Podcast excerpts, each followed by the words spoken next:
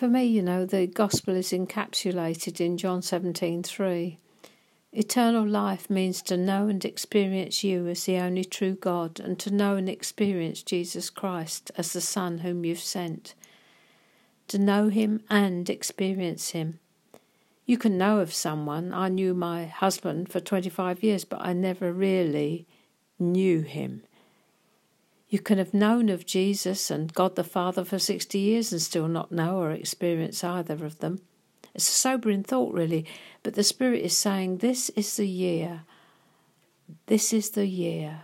I want you to experience me in all my glory.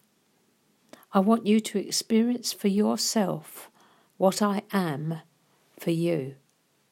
What I am for you, not the other fellow, you.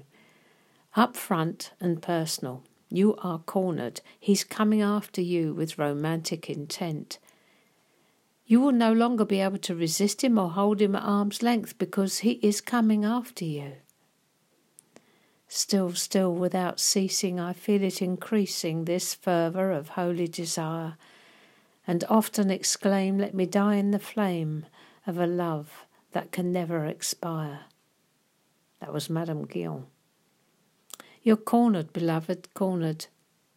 You now have a choice Fight or flee or submit and lay down your arms in surrender. Either way is not going to let you go. He's so intentional in his pursuit of you, like a bridegroom pursuing his bride, which of course is what he is, in pursuit of his bride.